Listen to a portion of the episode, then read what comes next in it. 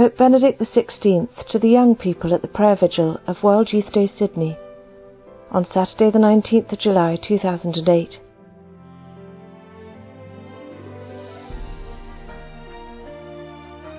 Young people, once again, evening we have heard Christ's great promise. You will receive power when the Holy Spirit has come upon you. And we have heard his summons. Be my witnesses throughout the world. These were the very last words which Jesus spoke before his ascension into heaven. How the apostles felt upon hearing them, we can only imagine. But we do know that their deep love for Jesus and their trust in his word prompted them together and to wait not aimlessly but together, united in prayer with the women and Mary in the upper room. Tonight we do the same, gathered before our much-traveled cross and the icon of Mary, and under the magnificent constellation of the Southern Cross we pray. Tonight I am praying for you and for young people throughout the world. Be inspired by the example of your patrons. Accept into your hearts and minds the sevenfold gift of the Holy Spirit. Recognize and believe in the power of the Spirit in your lives. The other day we talked of the unity and harmony of God's creation and our place within it. We recalled how in the great gift of baptism we, who are made in God's image and likeness, have been reborn. We have become God's adopted children, a new creation. And so it is as children of Christ's light, symbolized by the lit candles you now hold, that we bear witness in our world to the radiance no darkness can overcome. Tonight, we focus our attention on how to become witnesses. We need to understand the person of the Holy Spirit and His vivifying presence in our lives. This is not easy to comprehend.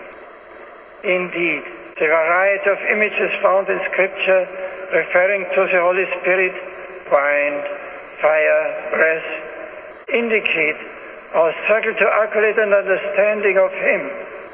Yet we do know that it is the Holy Spirit who, so silent and unseen, gives direction and definition to our witness to Jesus Christ. We are already well aware that our Christian witness is offered to a world which in many ways is fragile. The unity of God's creation is weakened by wounds which run particularly deep when social relations break apart, or when the human spirit is all but crushed through the exploitation and abuse of persons.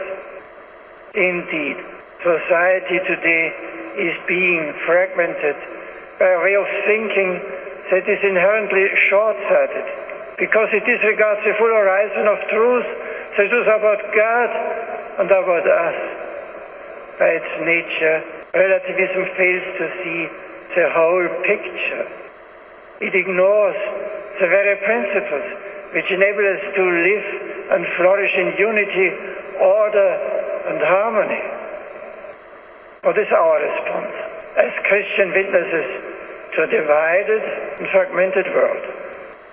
How can we offer the hope of peace, healing, and harmony to these stations of conflict, suffering, and tension through which you have chosen to march with this World Youth Day Cross? Unity and reconciliation cannot be achieved through our efforts alone.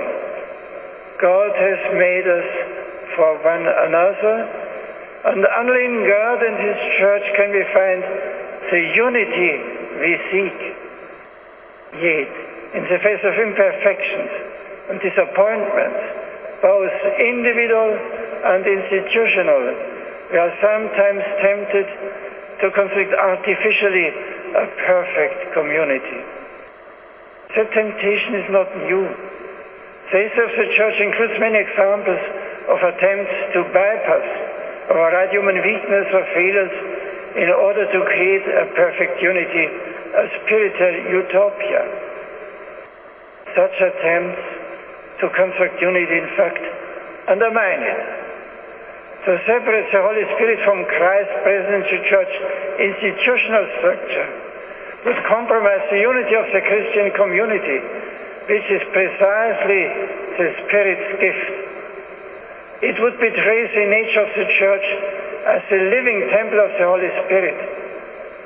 It is the Spirit, in fact, who guides the Church in the way of all truth and unifies her in communion and in the works of ministry.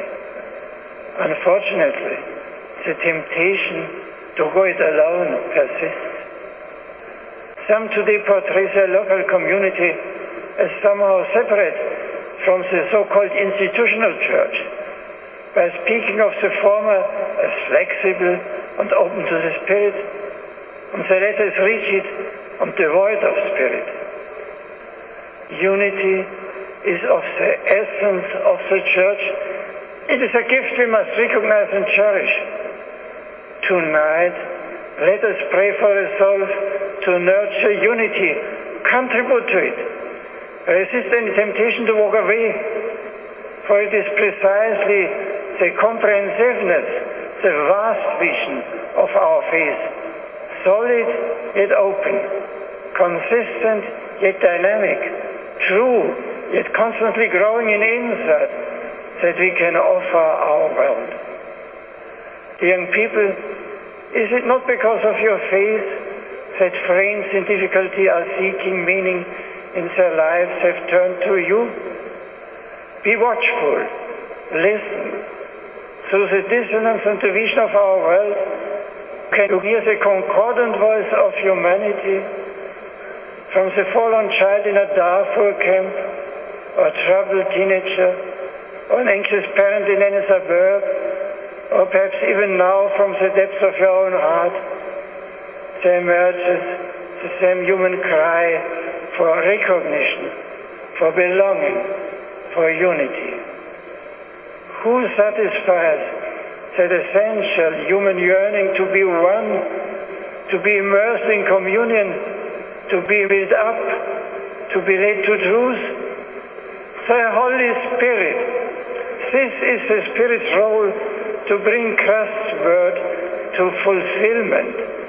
Enriched with the Spirit's gifts, you will have the power to move beyond the piecemeal, to hollow utopia, the fleeting, to offer the consistency and certainty of Christian witness. Friends, when reciting the Creed, we state, we believe in the Holy Spirit, the Lord, the giver of life. The Creator Spirit is the power of God giving life to all creation and the source of new and abundant life in Christ. The Spirit sustains the Church in union with the Lord and in fidelity to the apostolic tradition. He inspires the Sacred Scriptures and he guides God's people into the fullness of truth. In all these ways, the Spirit is the giver of life, leading us into the very heart of God. So the more we allow the Spirit to direct us, the more perfect will be our configuration to Christ, and the deeper our immersion in the life of the Triune God. This sharing in God's nature occurs in the unfolding of the everyday moments of our lives, where He is always present. There are times, however, when we might be tempted to seek a certain fulfillment apart from God. Jesus Himself asked the 12, "Do you also wish to go away?" Such drifting away perhaps offers the illusion of freedom. But where does it lead? To whom would we go? For in our hearts we know that it is the Lord who has the words of eternal life. To turn away from Him is only a futile attempt to escape from ourselves. God is with us in the reality of life, not the fantasy. It is embraced, not escapes, that we seek. So the Holy Spirit gently but surely steers us back to what is real, what is lasting, what is true. It is the Spirit who leads us back in the communion of Blessed Trinity. The Holy Spirit has been in some ways the neglected person of the Blessed Trinity. A clear understanding of the Spirit almost seems beyond our reach. When I was a small boy, my parents, like yours, taught me the sign of the cross. So I soon came to realize that there's one God in three persons, and that the Trinity is the center of our Christian faith and life. While I grew up to have some understanding of God the Father and the Son, the names already conveyed much, the understanding of the third person of the Trinity remained incomplete. So as a young priest teaching theology, I decided to study the outstanding witnesses to the Spirit in the Church's history. It was on this journey that I found myself reading, among others, the great St. Augustine. Augustine's understanding of the Holy Spirit evolved gradually. It was a struggle. As a young man, he had followed Manichaeism, one of those attempts I mentioned earlier to create a spiritual utopia by radically separating the things of the Spirit from the things of the flesh. Hence, he was at first suspicious of the Christian teaching that God had become man. Yet his experience of the love of God present in the Church led him to investigate its source in the life of the Triune God. And this led him to three particular insights about the Holy Spirit as a bond of unity within the Blessed Trinity. Unity as communion, unity as abiding love, and unity as giving and gift. These three insights are not just theoretical. They help explain how the Spirit works in a world where both individuals and communities often suffer from an absence of unity or cohesion. These insights help us remain attuned to the Spirit and to extend and clarify the scope of our witness. So, with Augustine's help, let us illustrate something of the Holy Spirit's work. He noted that the two words, holy and spirit, refer to what is divine about God. In other words, what is shared by the Father and the Son, their communion. Thus, the distinguishing characteristic of the Holy Spirit is to be what is shared by the Father and the Son. Augustine concluded that the Spirit's particular quality is unity. It is a unity of lived communion, a unity of persons in the relationship of constant giving, the Father and the Son giving themselves to each other. We begin to glimpse, I think, how illuminating is this understanding of the Holy Spirit as unity, as communion. True unity could never be founded upon relationships which deny the equal dignity of other persons. Nor is unity simply the sum total of the groups to which we sometimes attempt to define ourselves. In fact, only in the life of communion is unity sustained and human identity fulfilled. We recognize the common need for God, we respond to the unifying presence of the Holy Spirit, and we give ourselves to one another in service. Augustine's second insight, the Holy Spirit as abiding love, comes from his study of the first letter of St. John.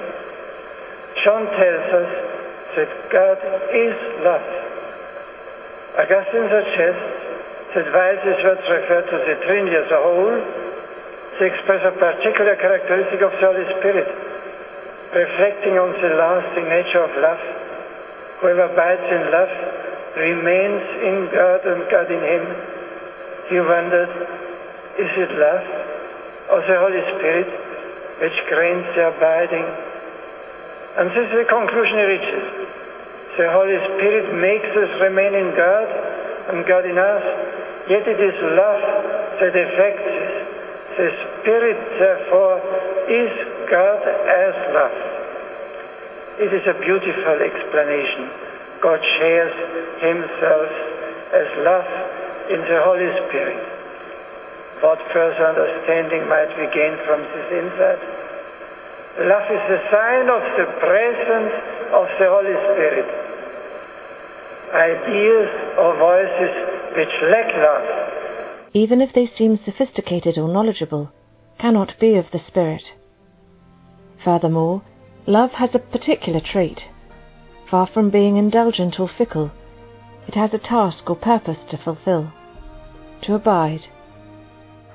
By its nature, love is enduring. Again, dear friends, we catch a further glimpse of how much the Holy Spirit offers our world.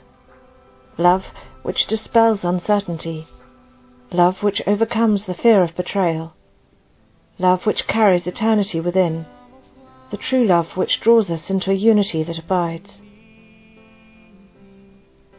The third insight, the Holy Spirit as gift.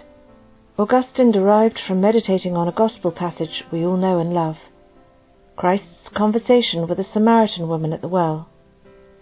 Here Jesus reveals himself as the giver of the living water, which later is explained as the Holy Spirit. The Spirit is God's gift, the internal spring, who truly satisfies our deepest thirst and leads us to the Father.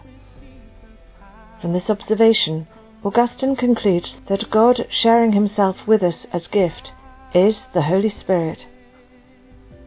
Friends, again we catch a glimpse of the Trinity at work. The Holy Spirit is God eternally giving himself. Like a never-ending spring, he pours forth nothing less than himself. In view of this ceaseless gift, we come to see the limitations of all that perishes, the folly of the consumerist mindset.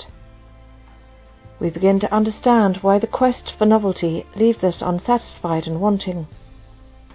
Are we not looking for an eternal gift, the spring that will never run dry? With the Samaritan woman, let us exclaim, "Give me this water that I may thirst no more." Dear young people, we have seen that it is the Holy Spirit who brings about the wonderful communion of believers in Jesus Christ. True to his nature as giver and gift alike, he is even now working through you. Inspired by the insights of St. Augustine, let unifying love be your measure, abiding love your challenge, self-giving love your mission. Tomorrow that same gift of the Spirit will be solemnly conferred upon our confirmation candidates. I shall pray, give them the Spirit of wisdom and understanding, the Spirit of right judgment and courage, the Spirit of knowledge and reverence, and fill them with the Spirit of wonder and awe.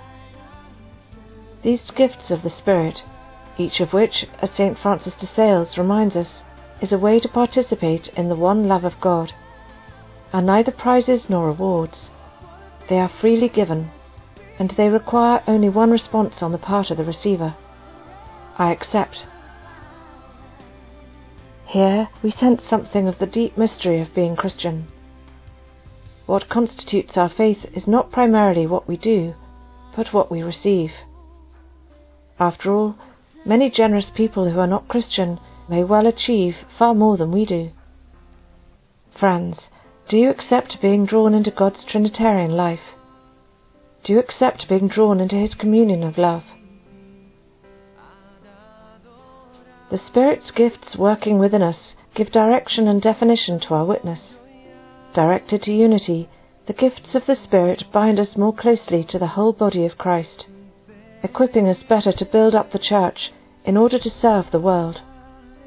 They call us to active and joyful participation in the life of the Church, in parishes and ecclesial movements, in religious education classes, in university chaplaincies and other Catholic organisations. Yes, The Church must grow in unity, must be strengthened in holiness, must be rejuvenated, must be constantly renewed. But according to whose standard? The Holy Spirit's. Turn to Him, dear young people, and you will find the true meaning of renewal. Tonight, gathered under the beauty of the night sky, our hearts and minds are filled with gratitude to God for the great gift of our Trinitarian faith. We recall our parents and grandparents who walked alongside us when we, as children, were taking our first steps in our pilgrim journey of faith. Now, many years later, you have gathered as young adults with the successor of Peter. I am filled with deep joy to be with you. Let us invoke the Holy Spirit. He is the artisan of God's works. Let His gifts shape you.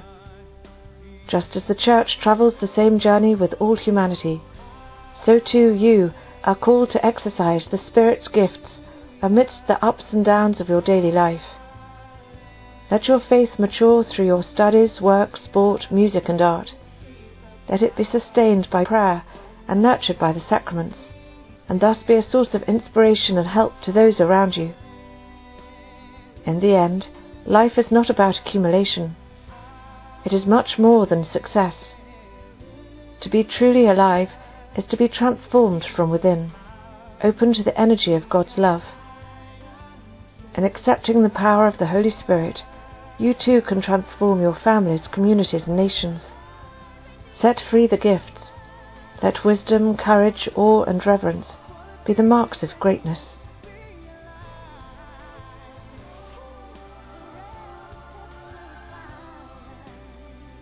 And now, as we move towards adoration of the Blessed Sacrament, in stillness and expectation, I echo to you the words spoken by Blessed Mary MacKillop when she was just 26 years old. Believe in the whisperings of God to your heart. Believe in Him. Believe in the power of the Spirit of love.